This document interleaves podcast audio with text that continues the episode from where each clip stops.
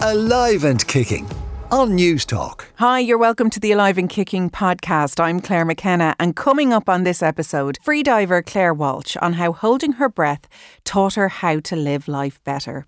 Psychologist Jen Martin on why she chose to specialise in vulnerability and how we can do that too. And Eimear Daly will bring us the latest in health and wellbeing news, including a country looking for us to go there to learn how to be happy.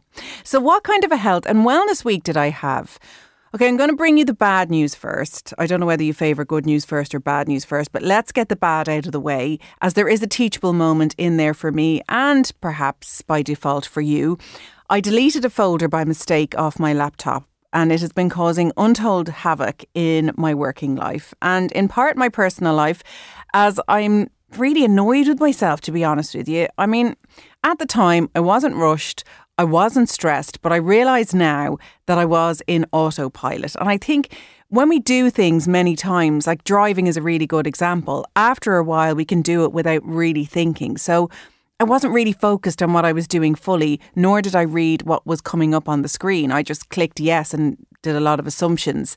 And I permanently deleted a folder, which I'll tell you is called Claire Stuff. And let's just say it's full of stuff, and permanently deleted it. So the laptop shop here in Dublin have been very helpful, and excavation is ongoing. But it is a reminder to me and to all to slow down, be present, and at the very least read what is on the screen. And if, like me, you have a subscription service for Dropbox or similar, which I do, don't forget to put the stuff in there. It's just another one of those long finger jobs that we say, oh, I must do that. Oh, I must do that. And then we don't do it. Let me be a lesson to you, my friends.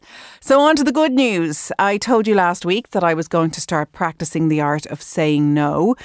And I've said it twice this week. I have wobbled a little, unsure am I making the right decision. But ultimately, I must admit, it feels empowering and really good to be making decisions based on what I want and what's important to me. And often we don't even give ourselves time or a chance to work out what that is. So where possible, go forth and say no. You can email the show aliveandkicking at newstalk dot com and let me know how you get on with that boundary setting.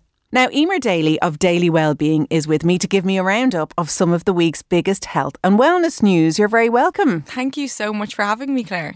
You have a good one first, a good feel-good story, because there's, you know, quite a focus on negative news, so it's good that you're bringing us some positivity. Finland is offering free vacations for people to come and learn how to be happy. I know. I had to read that a second time when I first heard it. But yes, Finland is offering a free vacation for you to go and learn how to be happy in the Finnish way. So they've actually been the six for six years in a row. They've been the happiest country in the world. And that's with the happiness World Happiness Report. So Finland feel that happiness is a way of teaching a skill, and it's a way of being. And they want to share that with everybody in the world at the moment. So they're asking you to come to Finland. They'll pay for the flights, the accommodation, but they want you to immerse yourself completely in this Finnish way of living so you can channel your inner Finn. See, I always look at the Scandinavian countries and they always top the polls. And then you hear from a societal point of view that they've got very high taxes, but then like free childcare, free medical expenses, and it, it, everything seems to just function better. And I wonder, does that play into it? But is there more going on uh, in their uh, the way they look at wellness and, and well-being? Is there more to it than just how the society is run? Yeah, well, it seems to be what's going on with their Masterclass of Happiness course. You're getting fully immersed in the lifestyle of a Finnish person. And there are things from being in nature, connecting with food that is good for your soul and your body, exercising outdoors around their beautiful lakeland, being in the lakes and doing like water sports as well, totally immersing yourself in this, what sounds like a really slow pace and relaxing kind of lifestyle, which is a really, really nice way to live. And they're showing that by being happy and being nominated as the happiest place to be. So what about the free element? Why are they doing that? What, what, what's the catch? What do you have to do once you go on this free holiday? Well, essentially, they just want more people to know about how to live a Finnish lifestyle. So really, they do want to raise more awareness, and Visit Finland have put together this entire package of a free holiday. There's two things that you need to do. You need to sign up to the application form, which is on their Visit Finland page, and you also need to do um, a short content piece. So this is probably, some people might find this hard, some people might enjoy this, um, but they're looking for you to send in a small piece of content, preferably a reel, sharing something about you channeling your inner Finn. And really that's just you sharing something that makes you happy, spending time with friends, it could be going for a walk, um, it could really be anything that makes you happy. But you need to create a small reel video, use the relevant hashtags and post that so that you can be in with a chance to be nominated. Okay, it's really clever. It's a really clever way to harness the power of social media, but also spread a really good wellness message. I love it. Let's move on to cold plunging. Um, people will be like, oh God, no, not this again.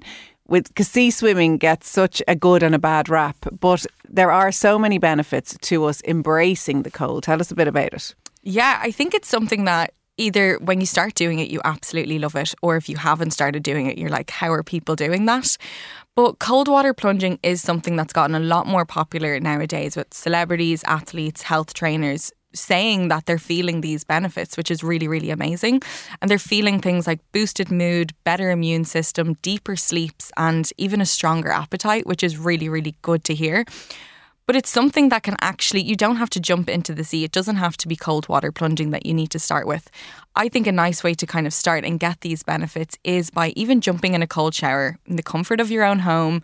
Maybe five minutes is a bit of a stretch. But what I started doing was, you know, when you're standing out of the shower and you're waiting for it to just get that little bit hotter, if you even jump in while the cold water is coming down and wait for it to get that little bit hotter while you're standing in there, you're building up that tolerance of the cold water. And you might even notice that you're standing under for a minute or two minutes. And it's really just getting yourself immersed in the cold water. And I guarantee you that you you will feel better. Um, you'll feel more awake, and whatever it is for you, th- there surely will be a good benefit. And as well as the physiological benefits you mentioned, there is such a small celebration, but the small wins all add up, because it's like something you think you can't do that then you can. Because, you know, sometimes you get in and the water's already cold and you're, you you see it as a negative thing. But when you get in and say, no, I'm going to wait until this gets warm, and you manage it and you kind of gather your breath, you're kind of chuffed with yourself. And it's nice. We need more moments in the day where we're chuffed with ourselves. Exactly. Absolutely. I once heard someone describe their cold shower as the hardest thing they'll do all day. And you know, if that's a, a good way to wake up and say, do you know what, this is the hardest thing I'm going to do all day. Everything else will be a breeze. Everything else will kind of set you up for, for just building your resilience for the rest of the day, and kind of giving yourself that boost in the morning to allow yourself be the best version of yourself. So why wouldn't we do something that makes us feel that way? Now, speaking of the shower, there is a trend on TikTok, the everything shower. Tell us a bit about that. I mean, the amount of power we're getting out of our shower from this session. I know, yeah. The theme this week has obviously been showers, but um, TikTok has an everything shower that's trending at the moment. And really what this is, is a self-care recharge way and an easy ritual to kind of work into your routine that's already being created. So an everything shower is doing what it says, absolutely everything in that shower, but taking the time to be in the present moment while you're in the shower, being aware of lathering in that hair mask into your hair, being aware of yourself and what's going on. It's not just about the washing of your body. It can be having a look inwards and checking in, how am I feeling today, or how did today go for me? Maybe I had a really busy week. And it's also about everything that you're doing in the run up to this shower. So beforehand, you might be lighting a candle, playing some music, lying out that fluffy robe that you bought for yourself. And afterwards, taking the time to do your skincare routine that you might always be rushing to do, slapping it on your face, just taking a bit more time with yourself. And that's where the benefits of this practice is really coming in.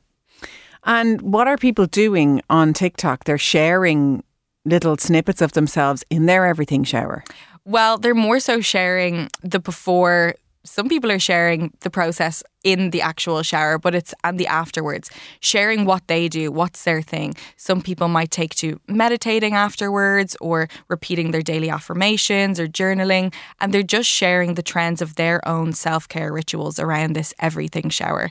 And that's really where the trend is coming, because people are saying that they feel more relaxed afterwards, their mood is boosted, and some people are even saying that they feel a sense of stress and anxiety leaving their body after this self-care ritual. And I have heard a lot of people say that, that, you know, one of their tools with anxiety was to sort of change their energy, stand under the water, picture, you know, a kind of a change in mood and being washed away um, down the plug hole and then come out, you know, fresh set of pajamas or whatever it is. And that that, that would really, really help. But do you think there's a danger in these kind of videos that they put pressure on people to be doing all of these things? And in the end, that is kind of counterintuitive, because we're like, why am I meditating, and why am I journaling, and why am I just taking a shower instead of making it a, an everything shower? Absolutely. And I think when something like a ritual or a self-care practice becomes a stress in our life or feels like something I need to fit into my life, that's when, you know, there could be a danger here. But as I said, the benefit in this practice is just showing up for yourself, being kind to yourself. It's not about the expensive lotions and potions you're putting on your body. It's just taking time to be with yourself. So you don't necessarily have to post this video and trend it all over TikTok. It could just be something that you're already doing with your day. Most of us are going to have a shower once a day. Just taking a little bit more time before and after to be present with yourself, with yourself and kind of encouraging yourself to just give you that self-compassion. Yeah, in my course recently, my health coach course, um, one of our sort of, she was almost like a, a leader of sorts, and she was talking about a client that she had, and self-care was what she wanted to work on. But she was a busy mom of four. She'd gone through a really stressful separation and was working, and they decided to start really small. And they, after she would do the washing up, she would get hand cream and rub that in and be in that moment for the thirty seconds. And that's where they started. I think people forget that you can really start small and it can have a huge difference. So people can try with their own shower and either embrace the cold, turn it into a moment of self-care, and let us know how you get on. You can email aliveandkicking at newstalk dot com. Eimear Daly of Daily Wellbeing, thank you so much for coming on. Thank you so much for having me. Alive and Kicking on Newstalk. Now, Jen Martin is an accredited psychological coach, researcher, speaker and writer. She specialises in vulnerability through research with government ministers, international business and sporting leaders. She has become passionate through her talks and workshops in sharing the message of vulnerability and psychological safety. She joins me in studio now. Jen, you're very welcome. Thank you for having me. So before we dive into vulnerability, which I think is fascinating, you started in law. When did you make the jump to psychology and why? Yeah, God, it seems like a lifetime ago. Um, I loved, I will say, I loved my studies in law, um, but I suppose it was never really for me. I did have an aunt, I remember, at one stage saying, you should go into psychology. And I suppose it ju- I just took the long route there. Um, I made the transition very early on, so really out of the studies, and kind of pivoted towards teaching. Teaching became training, training became coaching. So it was a very kind of organic Um, unfolding, but definitely took the long route to get to where I am now. So when did vulnerability come to front and centre to the work that you do and become very much part of the message? So I was working overseas for years, and I was working in a teaching and training capacity, and I was working with leaders. So they were the leaders that you mentioned there. So different profiles, kind of organisational type leaders, but also in a political sense. And I was helping them with their communication. And I started to see patterns in them, in that some of them were so willing to embrace vulnerability and others were absolutely not.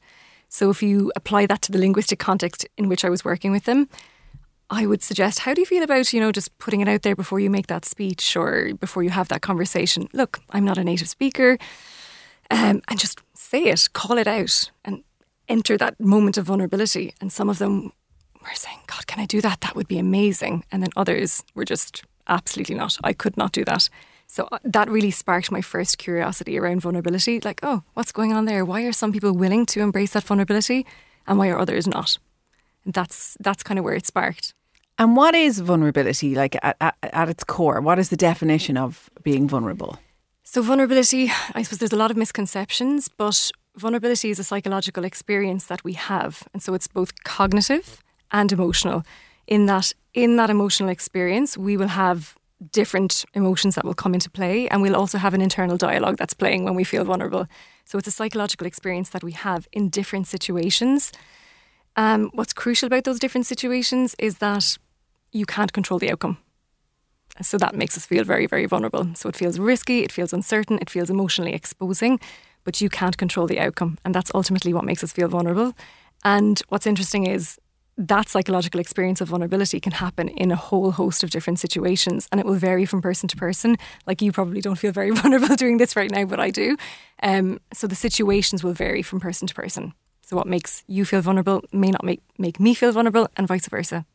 And what would be some of the common misconceptions about, about vulnerability? I think the biggest one is that vulnerability is speaking your truth, um, which... It's interesting because to speak your truth may feel vulnerable, but the action itself is not the vulnerability. So I would always remind people and clients that vulnerability is a psychological experience that you have in different situations. And so you, what you're, what you would seek to do is to train yourself to embrace that psychological experience so that when it happens in different situations, you feel better equipped, if that makes sense. Almost like if you're learning to to read, you don't learn the book by heart. It's not the book that you're learning. You're learning how to read so that you can read in, in different books. And it's similar with vulnerability. So that would be a common misconception, that it's speaking your truth. So vulnerability is not an action. It's a psychological experience that we have in different situations. That's definitely, I would say, the biggest misconception that I would come across. And when you say speak your truth, do you mean you don't have to show all your cards, but maybe show one of them? Yeah. Um I suppose it depends on so many different factors. It depends on different situations and, and why you're being vulnerable and what, why does this does the situation call for vulnerability. So like with clients, I would use a little formula called what I what I call bite. So to bite the bullet. So it's kind of a question. Should I bite the bullet? So I would ask four questions before being vulnerable in a situation. So B, boundaries. So what are my boundaries here if I'm going to share? I, for um, intention. So what's what's my intention in sharing? Like, What am I? What am I sharing for? Um, T, so timely. So is it timely or is it appropriate to actually share in this moment? Because sometimes it's not. And then the last one, E, for expectations, is about kind of establishing, well, what are my expectations in this situation if I'm going to share? Because often we might not be sharing for the right reason. Um, and ultimately, vulnerability is it's not about achieving an outcome or getting something. It's about learning to embrace this feeling that you have within you and, yeah, leaning in. We were saying that earlier, leaning in. And w- when you gave that example earlier of some of the leaders, say, or somebody was going to make an important speech and they're in a different country, and you'd say, why don't you start by saying, now, look, this isn't my native language, so I might make some mistakes. What's the benefit in, in doing that? I suppose the like front and centre is connection and and relatability. So like if I come into a situation like this and you say, you know, I get nervous when I do these things, I immediately feel disarmed and I immediately feel like I can relate to Claire.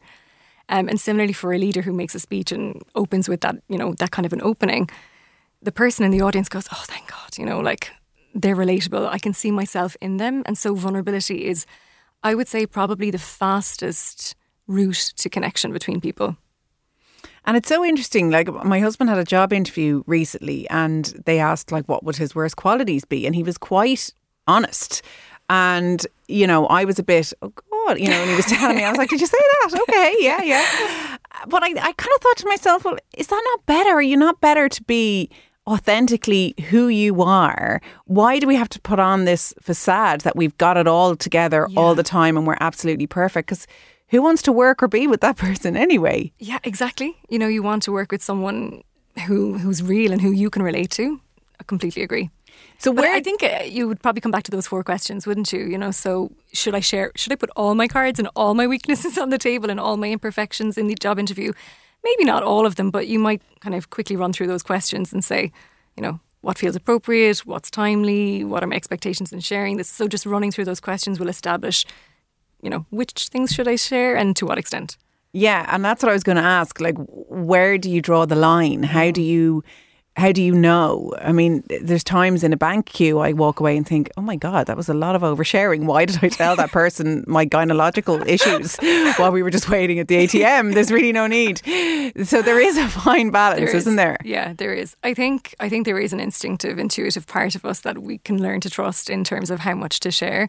But um, yeah, I think running through those little questions will definitely kind of keep you on the straight and narrow as to what to share. And I don't want to be kind of formulaic, if that's even a word, you know, to put a formula on vulnerability, because at the crux, inherently, what's, you know, the, the key thing about vulnerability is the unknown. Like, I do not know how this situation is going to pan out. I don't know what the outcome will be. I don't know how this thing that I share will be received. Um, and so in so much as we love a formula, you know, you can only control to a certain extent, because vulnerability is about letting go of, letting go of control.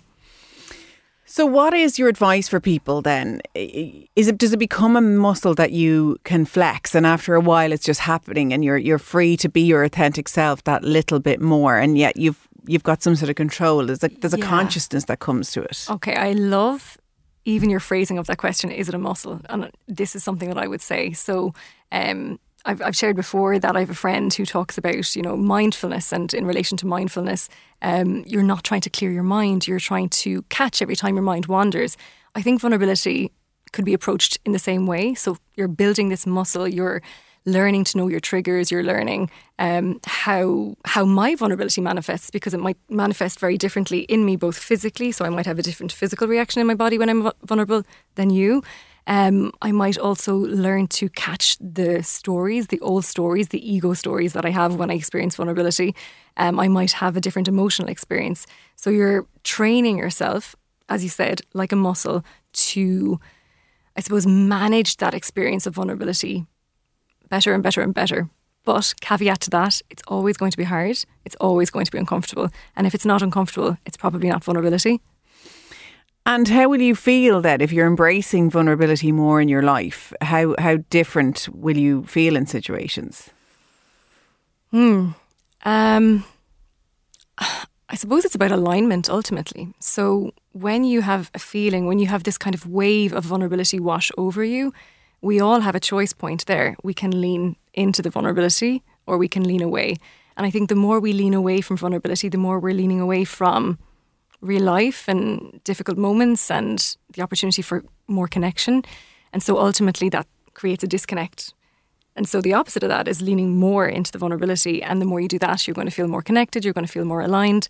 There's a lovely um, theory. I don't have a visual, obviously, we're, we're speaking, but there's a lovely theory called self-discrepancy theory. And it talks about the three selves that we have. And we have this ideal self, and we have this ought self, this person who we think we should be. And ultimately what we're trying to do is close the gap to become our authentic self. And I think the more you choose to lean in, despite it being hard, despite it being uncomfortable, the more aligned and, and connected you'll feel, both to yourself and to others.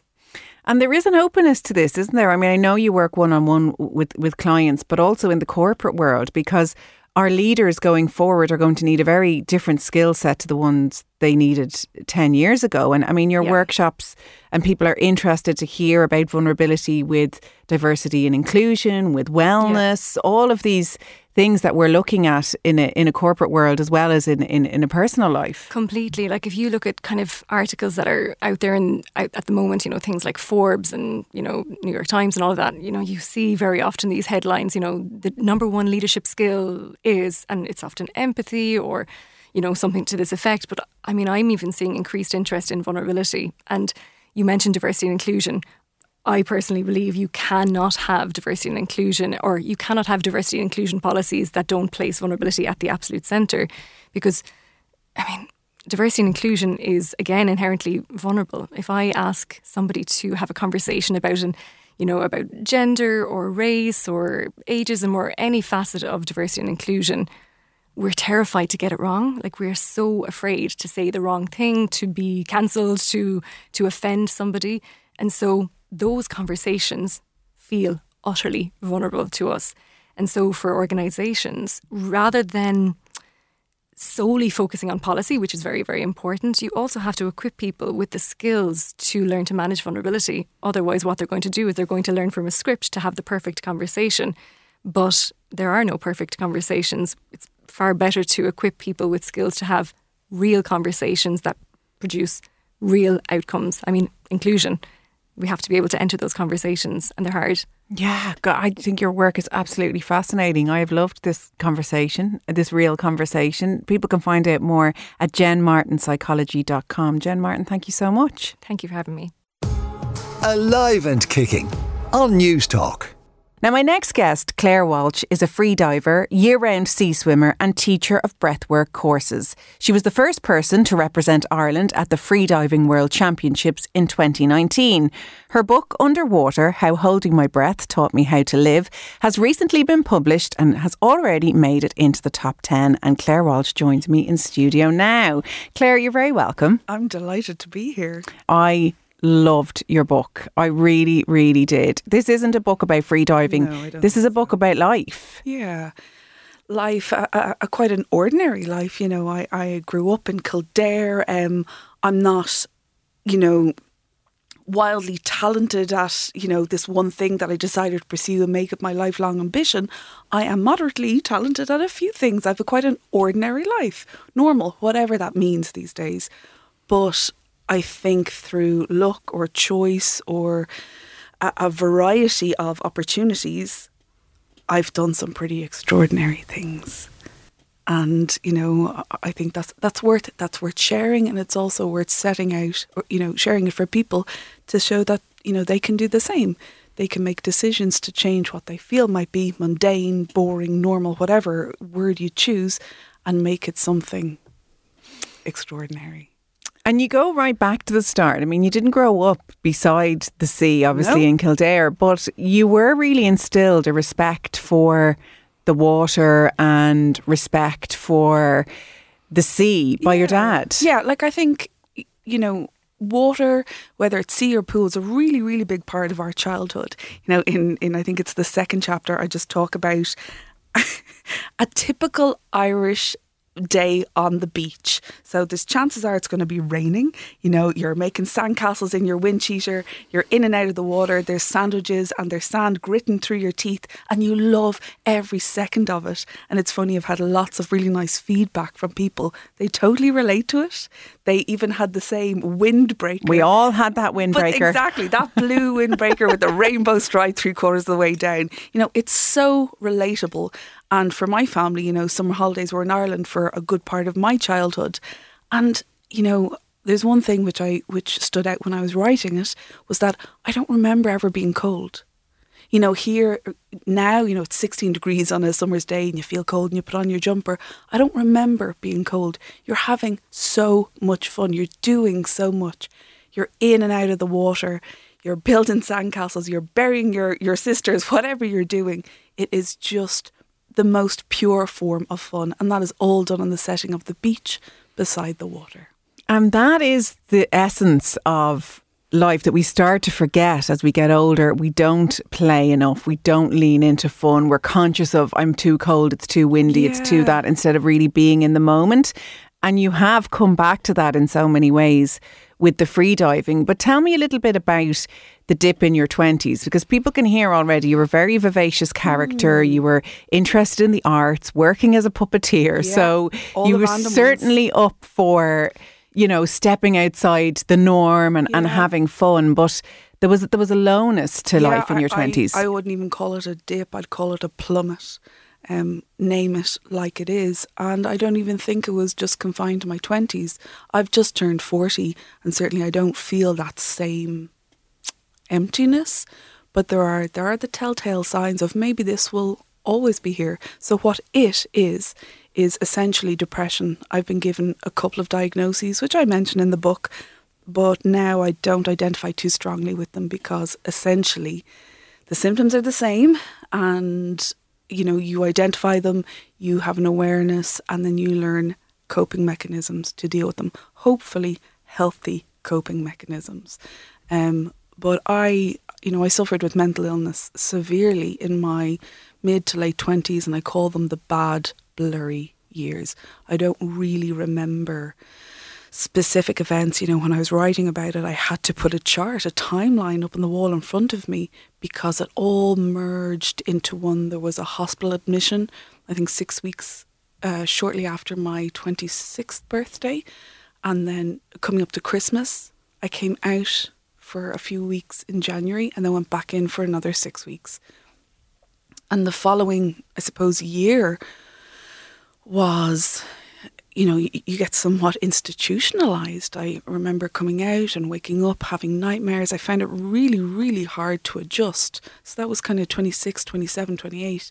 I don't think it, I don't want to use the word stopped.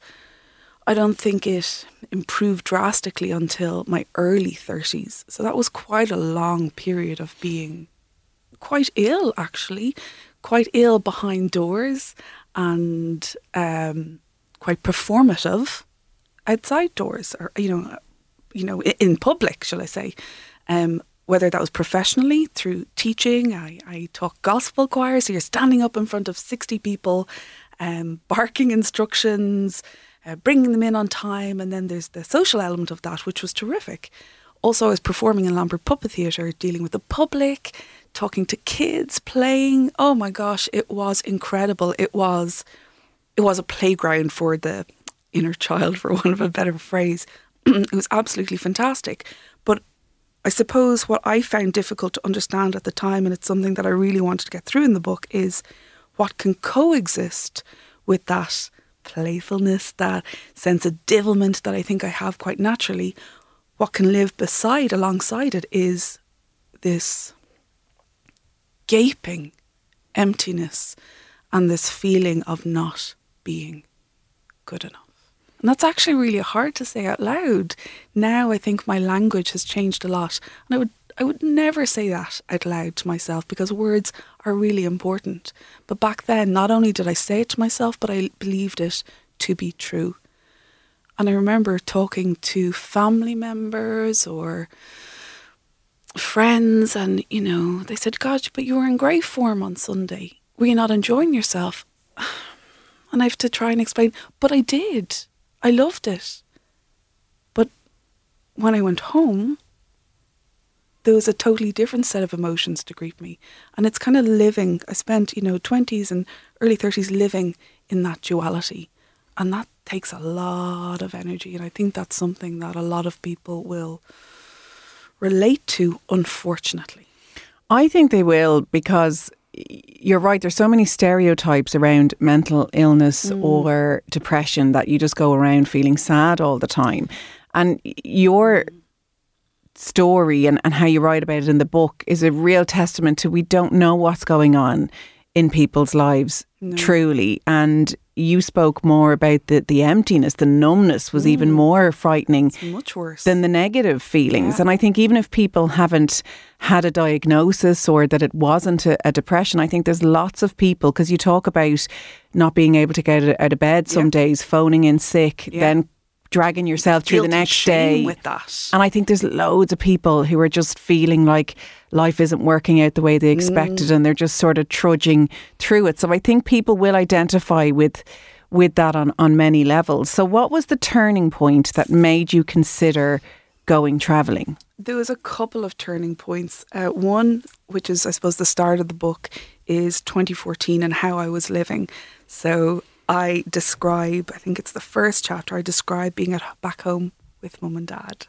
Now, mum and dad are incredibly patient, but there's no getting away from the fact that you're an adult living in other adults' house, and, you know, your your patterns of living don't necessarily fit together anymore.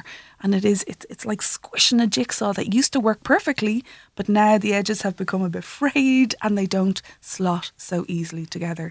So I was back living with mum and dad. I was single and probably had been for a couple of years.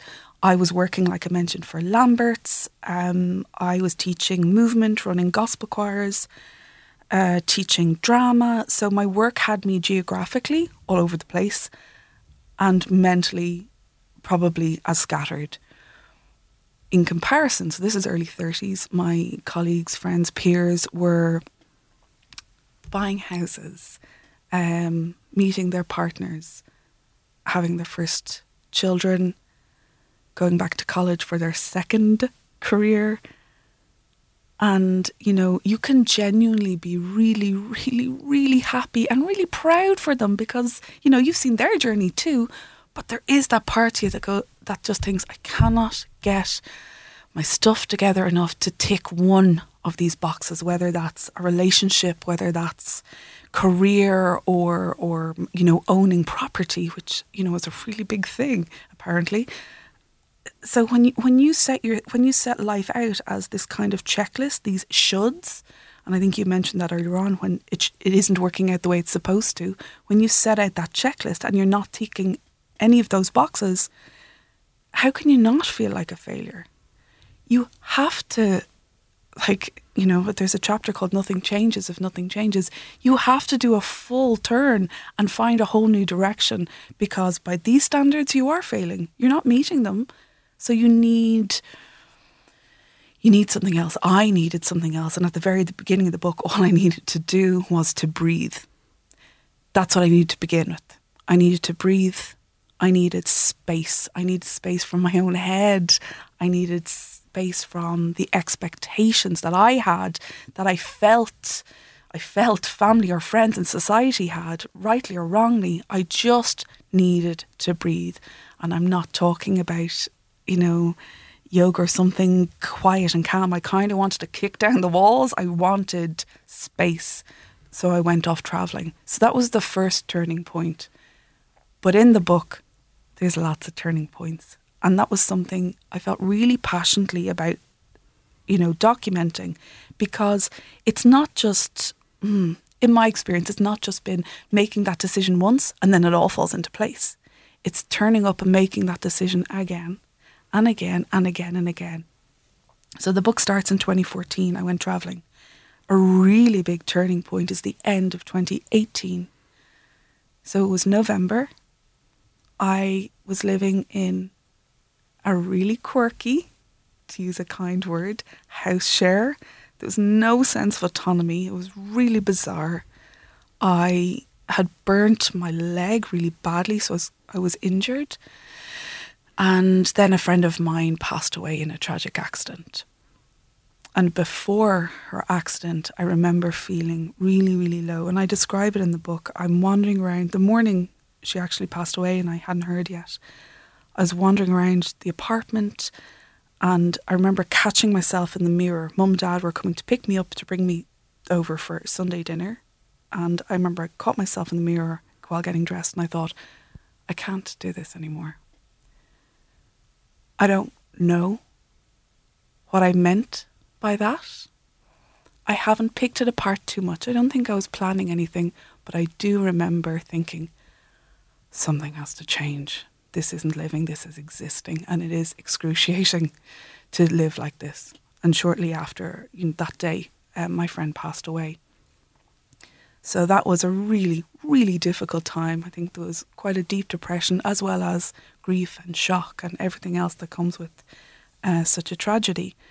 But shortly, shortly after, uh, I turned thirty-six around that time, and I was sitting there. I had cups of tea all around me, you know, half drank cups of tea, biscuit wrappers. I was still in my P Js, probably had been for a week at that point.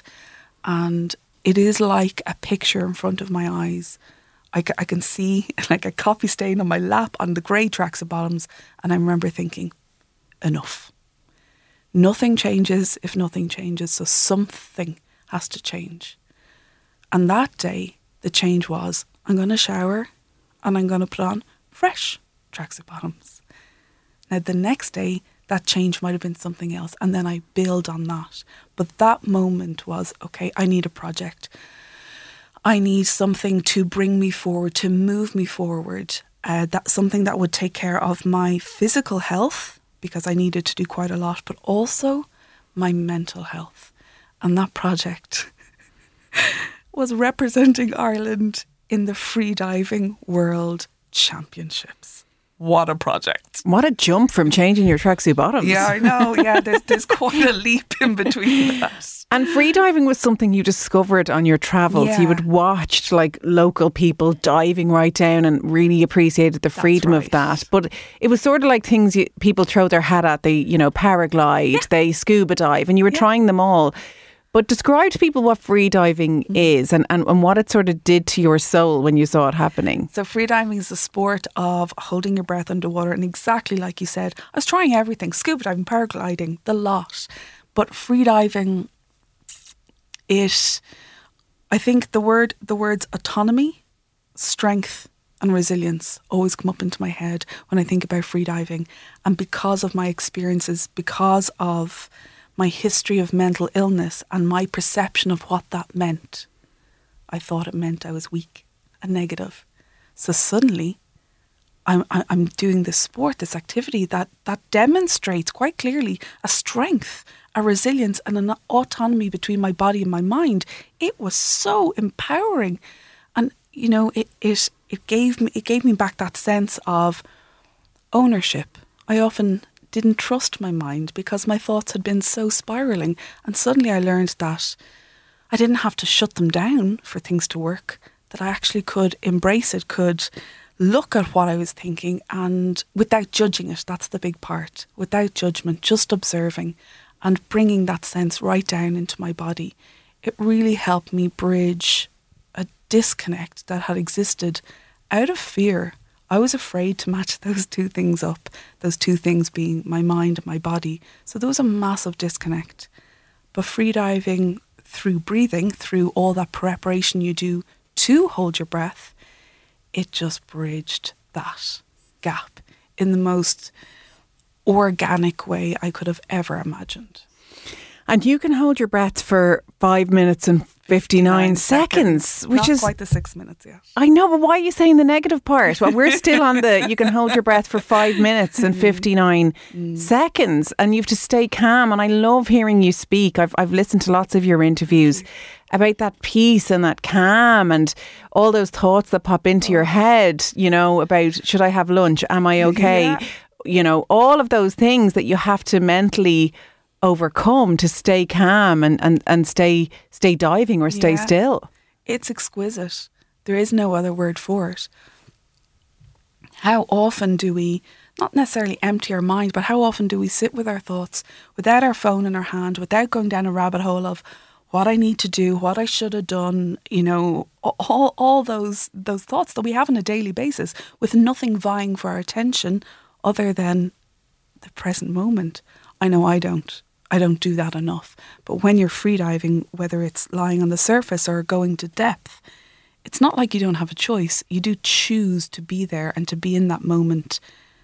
But when you do, when you buy in, when you are there fully in that moment, you know,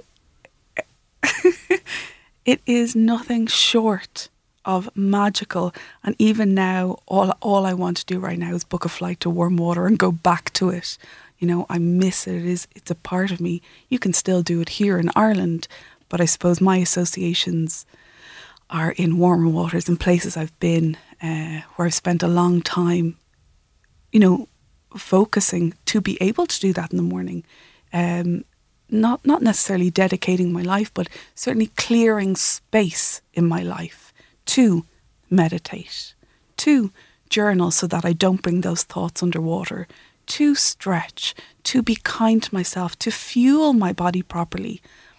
When I'm living in Ireland and going about day-to-day life, I might be lucky to hit two of them. But when I'm away specifically for freediving, they become a focus.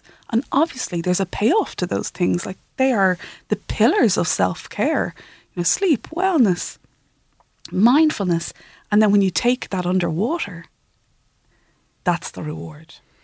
That is the reward. And it's such a good metaphor for life because, you know, unless it's unclear to people, you're literally holding your breath. So there's no oxygen mm-hmm. tank on the back. You go all the way down. You can go down to fifty-nine meters. meters. Which is such a long way. And so many things can go wrong. Yeah. Like even with your experience at the championships, you came to the top and you blacked out, which people yeah. can do. Because I suppose to stop oxygen in the body, the, all kinds of can things can go wrong. Yeah. Things can things can happen. Mm. So if I was to free dive, I feel all I'd be doing is concentrating on what could go wrong. I don't think exquisite would be front and centre in my mind, but that is a metaphor for life. Give me an hour. I will get you We'll have to do that. We'll have to try it. We'll have to try it in a pool one of these days as one of my out and abouts. I promise you, you would surprise yourself. I have no doubt whatsoever you would be gobsmacked at what you can achieve. And that's what it is. When you focus on the positive and you believe in yourself mm. and you bring in the tools and you overcome the challenges, what you can do is just incredible. What you have achieved and is incredible. Belief is an incredible thing, but I think you hit the nail on the head at the start of this. Play. And that's it. For me, it's a playful exploration. And when I lose that sense in my ordinary tasks, there's there's there's something more that, that becomes missing, that, that goes missing. When I approach something with playfulness, ah, sure, look, I'll just give it a go. I'll see what happens. And that's not putting myself down as to what I might achieve, but there's a there's a curiosity. I want to know, okay, if I hold my breath for two seconds longer, what happens? Ooh, that's an uncomfortable feeling. Oh, that's an uncomfortable thought. Okay, hang on. If I pause and I don't follow that thought, what happens? You know, it's a far more compassionate way of approaching things. It's a far more playful way of uh, approaching things. And it's certainly, when I've applied that, I go much further than when I than when I go when I have a massive expectation on myself. Mm. And it's a lot more fun. And this is why it's not about freediving, no. even though it is. It's about how to live life. Um, COVID kind of messed a few things up. It obviously stopped the yeah. competitions, and you got COVID and have mm-hmm. long COVID yourself, which has affected you physically, but you do plan to get back and compete in the water. Yeah, I, like I don't know if I'll compete. Um, I, I did go travelling. I went out to Dahab. I was in Dahab this time last year, so I was in Egypt just before I started writing. And actually the book ends on that trip. Um, and I think something happened there. Again, I had no expectations. I didn't know how I would be in the water. I didn't know if my lungs would be able to tolerate it. I'd, I'd had medical checks before I went to, to get the all clear, but I didn't know how I would fare. And in that, something shifted. I think my intentions were purer, if that makes sense. So competing is, is absolutely terrific, and to represent your country is a ve- something I'm very, very proud of. But last time I was just so grateful to be able to still do this sport that I love. And in the months or year beforehand, when I thought I might not be able to do it again, you suddenly reali- realise what you'll lose. And I wasn't thinking about national records. I wasn't thinking about competitions. I was thinking about losing that connection with the community all around the world. That one thing that we all share, and that's a love of the blue. And that was, was what left me feeling bereft. But the realisation that I will still be able to do it in some capacity, it was just so joyful, and it just made me look at the sport differently. I imagine, I hope, freediving will be part of my life for years and years and years to come. In what capacity, I'm not sure. But it doesn't mean that I can't lie in my bed before going to sleep, practicing breath holds, connecting with my breath, and dreaming of that moment again in the blue. Well, we'll all be there with you, right behind you. I really have a feeling you're only getting going with what you're going to achieve in your life. I'm a massive fan of you and the book. It is called Underwater, How Holding My Breath Taught Me to Live, and it is available now. Claire Walsh, thank you so much thank for coming on. Thank you so much. Thanks for listening to the podcast of Alive and Kicking, Newstalk's health and wellness show. If there's ever a topic you'd like covered on the show, or you'd like to comment on one that has already been on, you can always email aliveandkicking at newstalk dot com. If you enjoy listening to the podcast, I would so appreciate if you would rate, subscribe and share with a friend. Alive and Kicking on Newstalk.